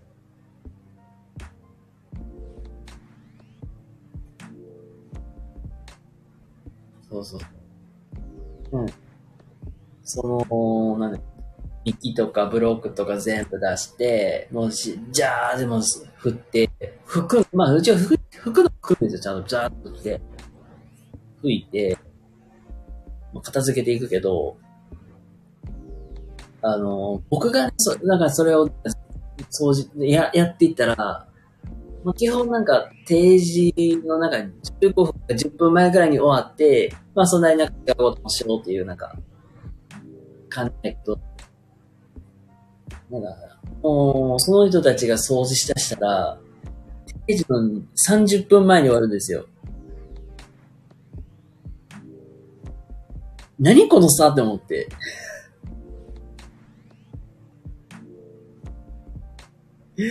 で、30分早く終わったじゃないですか。どうするかって言ったら帰るんですよ。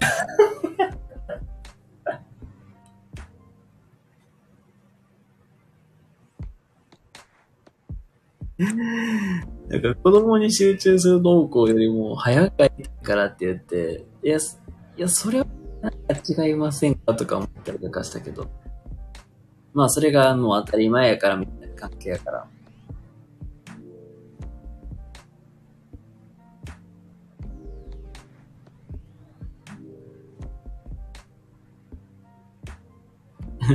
まあ、乗せ、まあ、それがさ、なんか、なんていうかな。あの、まあ、そんなんだろう、その、まあ、子供さんを家まで送らなきゃいけないんで、で、その家に送っている間に、その、片付けるんですよ。全部掃除とかも全部して、もう、いつでも帰れるように準備しとかなきゃいけないっていう謎のなんかルーティンがあって、それもそれでなんか嫌なんですよ、本当に。でもそれがもう結局、30分前に終わるから、時間の戦いですよ、本当で、結局掃除って何、何のためにしてんの思って。流れ作業やん、みたいな。あって。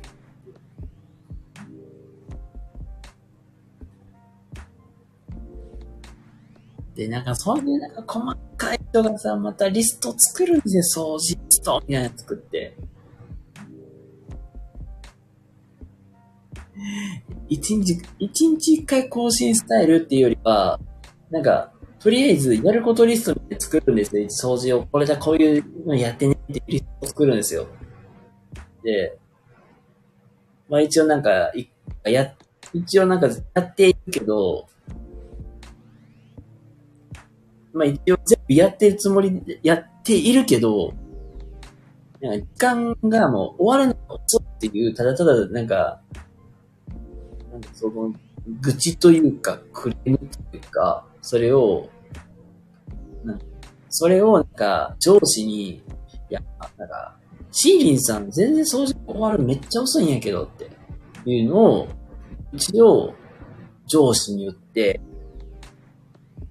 上司から、なんか、なんか掃除のことめっちゃ言われ、言われとるで、みたいな流れになって、で、これ見てちゃんとやってるって言われて、渡され、そのリスト渡されるわけですよ。で、見てやるわけですよ。で、明らか思ったのは、このリスト通りやっけば、絶対定時以内に終わらんっていう。いや、これもさ、これまあひどいのよね。ほんと言うけど。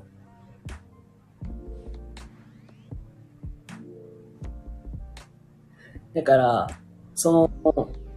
絵本の読み聞かせとか、その、終わりの会みたいなのするんやけど、それを、なんか、している間に、その、なんか掃除をするっていう、なんかそんなスタイルでやっていってるから、それはみんな早く終わるじゃんって。けど、これ、これはだって、ほぼ毎日、絵本の読み聞かせと終わりの会やってるんやでって。そっから掃除スタートやって。そっから掃除スタートやると待ってくれと。いや、俺、僕、いやみんな、みんなスタートラインやけど、僕、後ろからスタートしてるんやってって。で、いや、もう絶対間に合わんやんって。だってやってくれよって話なんですよ。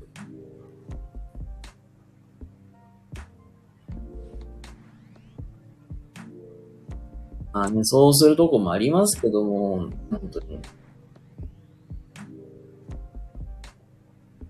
そう。まあ、やることたくさん、本当本当そうで。いや、それこそだって、ちょアルコールじゃなくて、ジア塩素酸の、ジア塩でやるから、あんまりなんかジア塩って素手で触ってあんまり良くないって言うし、うん。いくらっても、ちょっと、まあ、やばいじゃないですか。アルコールみたいにすぐに、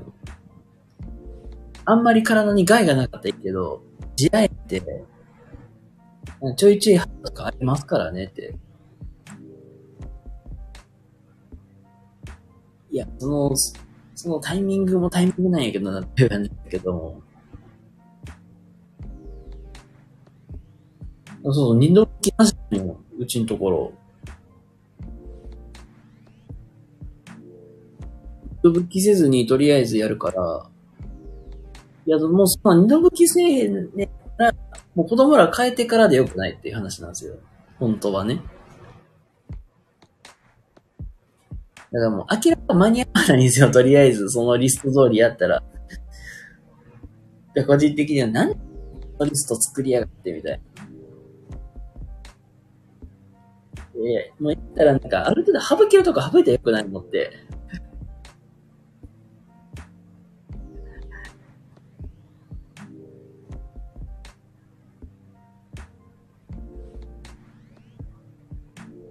っていう、なんか個人的には思ってはいるんですけど。まあ、別にまあ僕はまあ相手してるのがまあ小学生やし、もうだったらもうなんか、できることで、たらできることくらい小学生にやらしたらよくないと思っていう人間でもあるんだけどね。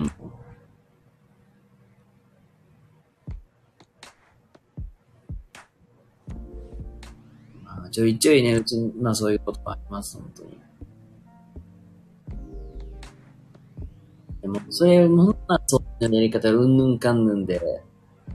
もういろいろ、いろいろ言われの、言われの、もうなんかそれがでもなんか一番きつくても、いやこっちはもうこっちでやってるのに、なんなんて思って。いや、冷たないと思って。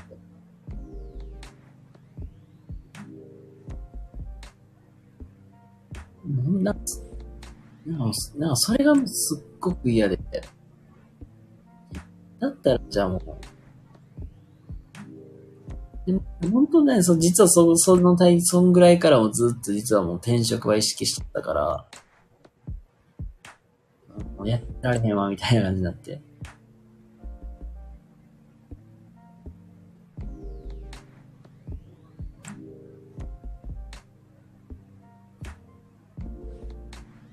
本当いろいろありますね。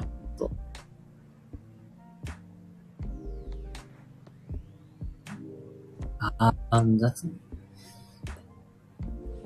なんか、なんか自分はなんか結構、自分は、まあ、なんだろう。うん。まあ、丁寧にやっていた方がいいっていう思ってはいるからさ。まあ、それはまあ時間がもうにも限りがあるから、ある程度ちょっと図にはなるのはしゃあないなと思ってはいるけど、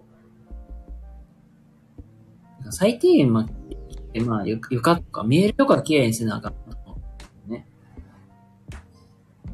なんかそう、一番ムカつい、ムカついたのがさ、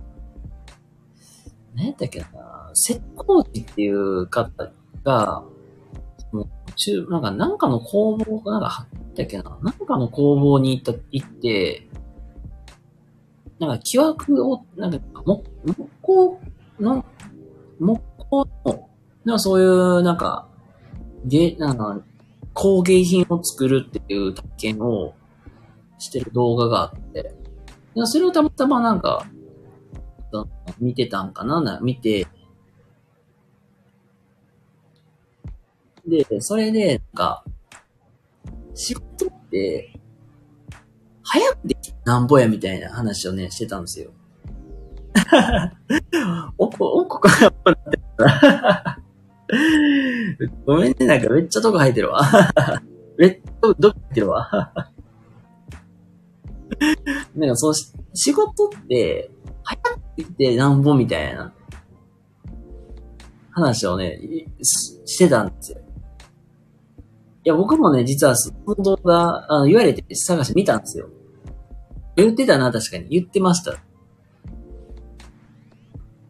けど、本質違うって思って。ありがとうございます。あのー、どういうことかっていうと、その、なんか、工芸品作ってる人って、基本なんか、創作品を作って、売って、お金にしてるわけやから、たくさん作った方が儲けにはなるじゃないですか。まあ、それに、まあ、いい作品であろうが悪い作品であろうが、とにかくたくさん作らないことには、なんていうかな、言ったら、バッターボックスにさ、立たないことにはさ、ホームラン打てるチャンスってないじゃん。まあ、それと同じなんです。たくさんややらんと、うん、自分の腕って上がらないんです。仕事の腕とかって。やけど、あのーそれと掃除、全然関係ないんですよ。あの、あれまあ言ったら掃除言っても、例えば居酒屋とか、あの、マクドとか飲食店とかの掃除、あの、掃除とはまた別、別個にいますよ、本当に。その、卓上とかね。あれって、まあ、お客さん入れて帰ってかけなあかんから、それは早くせなあかんのは、それはすごく大事やから、それは全く別なんですよ。それは全く別ですけど、普通の掃除って、見えるとこきちんと掃除しないと、やっぱりそういうとこでやっぱり見られるわけですか、お店の評価って。汚い、コンビニのトイレが汚いお店でね、もしたくはないじゃないですか。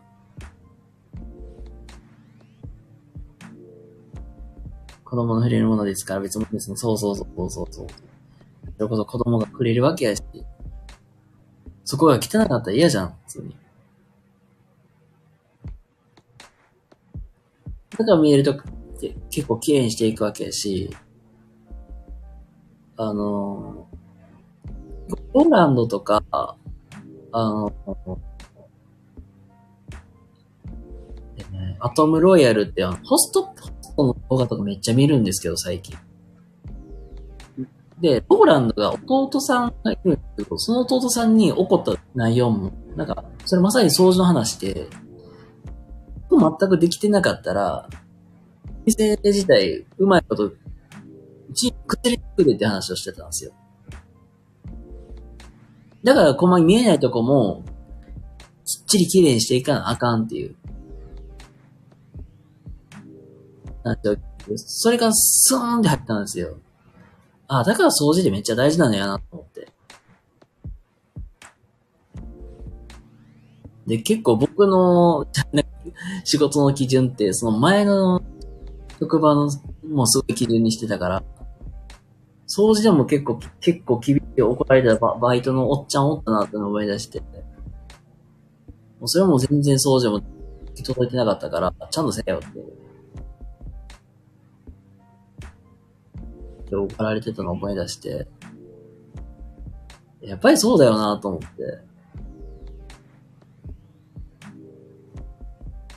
だから、そんと子供たちの環境やからさ、やっぱりここきちんと掃除してないと、やっぱり、そっから乱れていくわけじゃんって。だからもう、学級崩壊もそうよ。もう学級崩壊も結局、そう、掃除が、なんか教室が汚いところが一つからまスタートするわけだから。あ、本当に、まあ変わってきますね、本当にそう。確かに前の施設ともやり方変わってますけど、で変わってくるし。だから前の事業所よりも実は、今の事業所の方が結構広いんです掃除にかけるのにも腰が意外と痛かったりするし。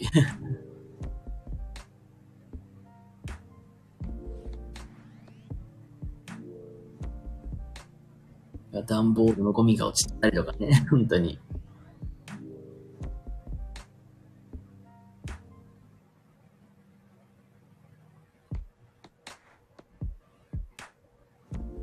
そういうところ一つ一つがやっぱりね、やっぱ、あの、大事になると僕は思ってるって。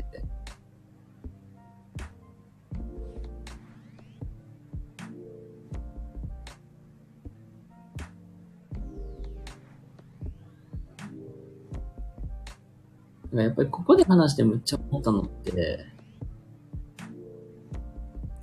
自野園ってやっぱり二度吹きした方がいいよなって話で、なんか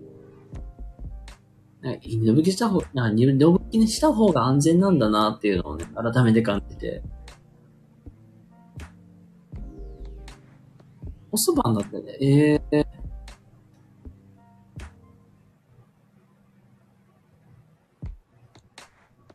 オスバンの方がなんか、ちょっと安全と言ったらいいんかわからないですけども。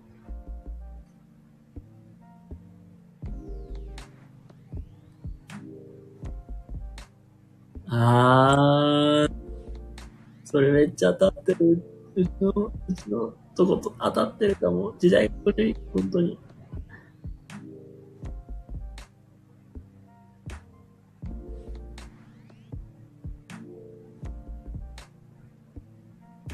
いや結構、なんか思ったんが、市販炎使うんやったらもう別になんか、なんか消毒を目的にするんだったら別にこれでいいよなっても一瞬に思って、それこそ前の事業所とかも、まあ、まあ割と、割とすぎるかもしれないですけども。だって、おもちゃの消毒なんで週に1回だけでしたから、事業所。なんか月から金曜日って、もう、基本なんか、もう月月から金っていうかね、月から、まあ土曜日まで、うん、開いとって、月から金曜日までは、まあ、基本なんか、もう、わーで遊んで、で、で基本ちゃんとち、あの、片付けさせて返しててけど、土曜日が、まあ、一日フルでいたいるけど、土曜日はもう最後なんか全部おもちゃを、ブロックとかそういうの解体して、じゃあそれをじゃあ最後、アルコールでシャシャシャシャシャって振って、もうそれでおしまいやったんですよ。まあ割と好きかもしれませんけども。シャシャシャシャシャってもう、それで乾かして、あの、来週月曜日に出してたおもちゃ全部しまってっていう感じだったんで。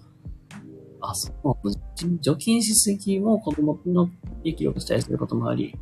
え、気持ちいいですけどね、って。っ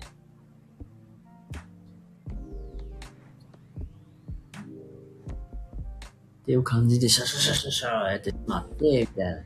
そんな感じでした。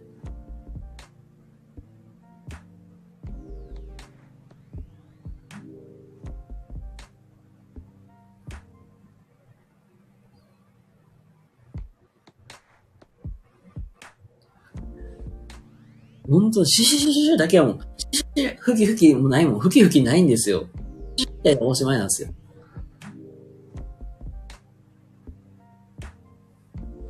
それもアルコアルコールのみやから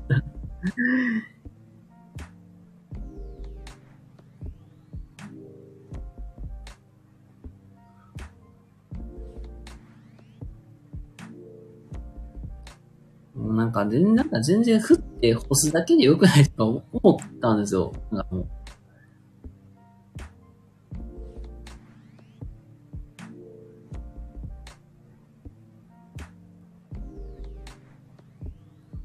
なんかそこまで、ふきふきってね、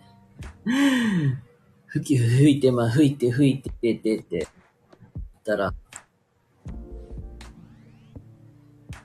言ったら、全然かかわからないもん。週って言うとさ、もう、あ、ジア、ジアンもさ、まあ使うのはいいけどさ、あの、あれよ、なんか、うん、だからね、スタッフさんによってはさ、もう、やって、さよならってなった時にさよならして、で、まあ、座ってた椅子も、なんか、立った瞬間、なんか移動してる瞬間、シュシュシュかける、シュシュかけるだけっていうね。受けよっていう突っ込みたくもなったんやけど、シュッシュ振って、それがなんか子供にかかるとかね。うわ、マジやばーってなって。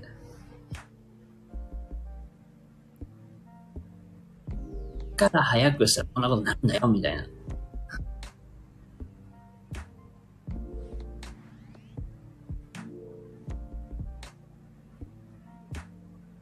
そういう時に限って基本なんか、いや、裏、トイレの裏、トイレの便座裏見たら全然なんか拭いてないし、拭いてるとこしか拭いてないとかね。こうきちってやらなあかんねんみたいな。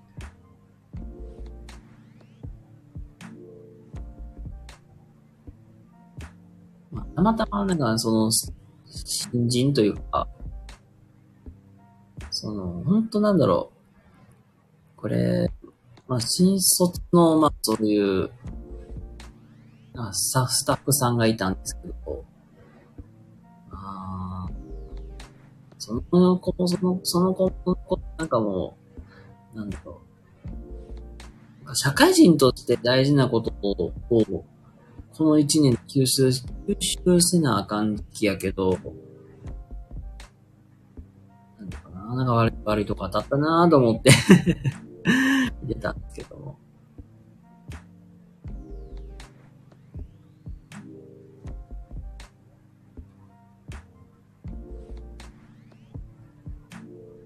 いや、もうほんと、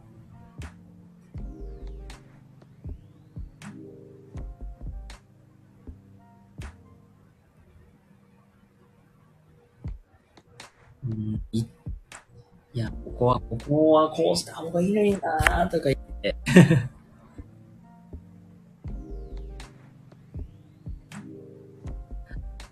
なんだろうな。でもこれもなんか女性特有だからかもしれんけど、もうなんか、ごめんなんかこれはなんか、私かわからんけど、若い、若くてかつもう、可愛い子みたいな子が入ってきたら、めちゃくちゃ可愛くるっていう。いやいや、みたいな感じの、あのノリがすごい。いや、言うとこはちゃんときっと言えよって。あれはすっごく嫌だ。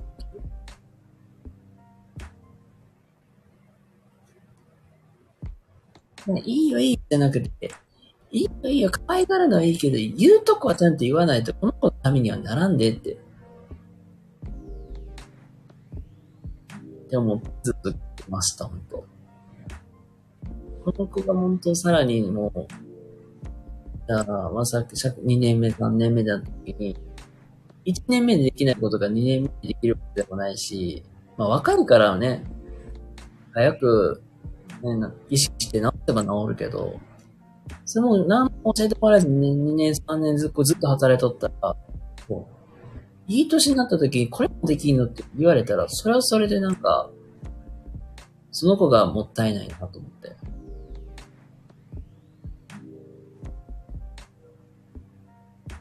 て思っている、なんか、今日このことでございますけども。やっぱ2時間喋ってんの俺。やば。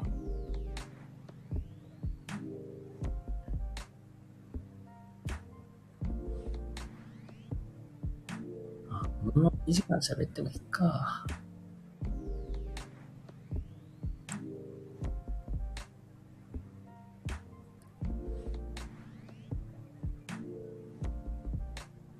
だから本当、この1年目ってすっごく大事やなって、本当すっごくずっとしてて、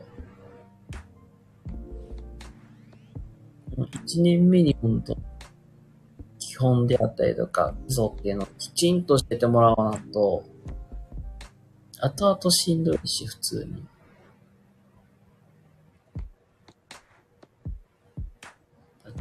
本当、これ僕、基本1年目なんて、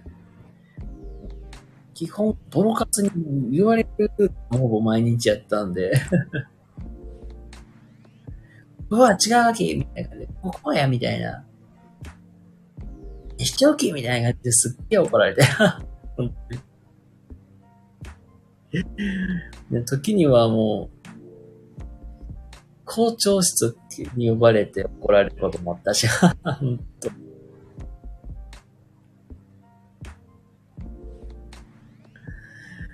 で、全然一年目って余裕がなかったなっていうのはすごい覚えとって。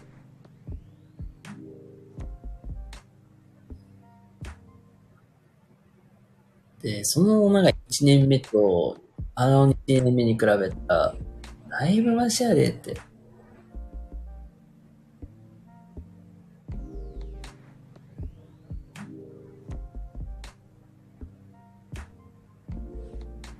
て思ったし、本当に。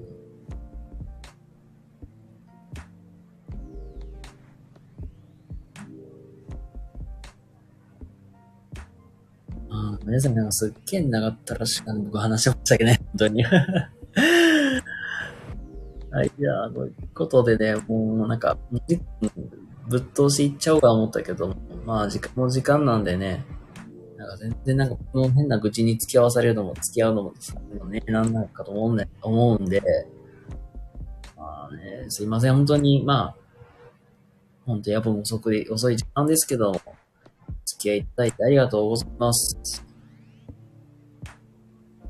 ということで、あのー、そうそう、もし明日というか、明日は、えっ、と、夜9時から、もう日付変わってますが、本日の夜21時から、えー、サツさんとのコラボ対談、ワンオンワンを、えーやっていく予定でいますので、また遊びに来ていただけると幸いです。はい。ということで、えー、と、皆様、今日も一日お疲れ様でございました。では、明日お会いしましょう。おやすみなさい。バイバイ。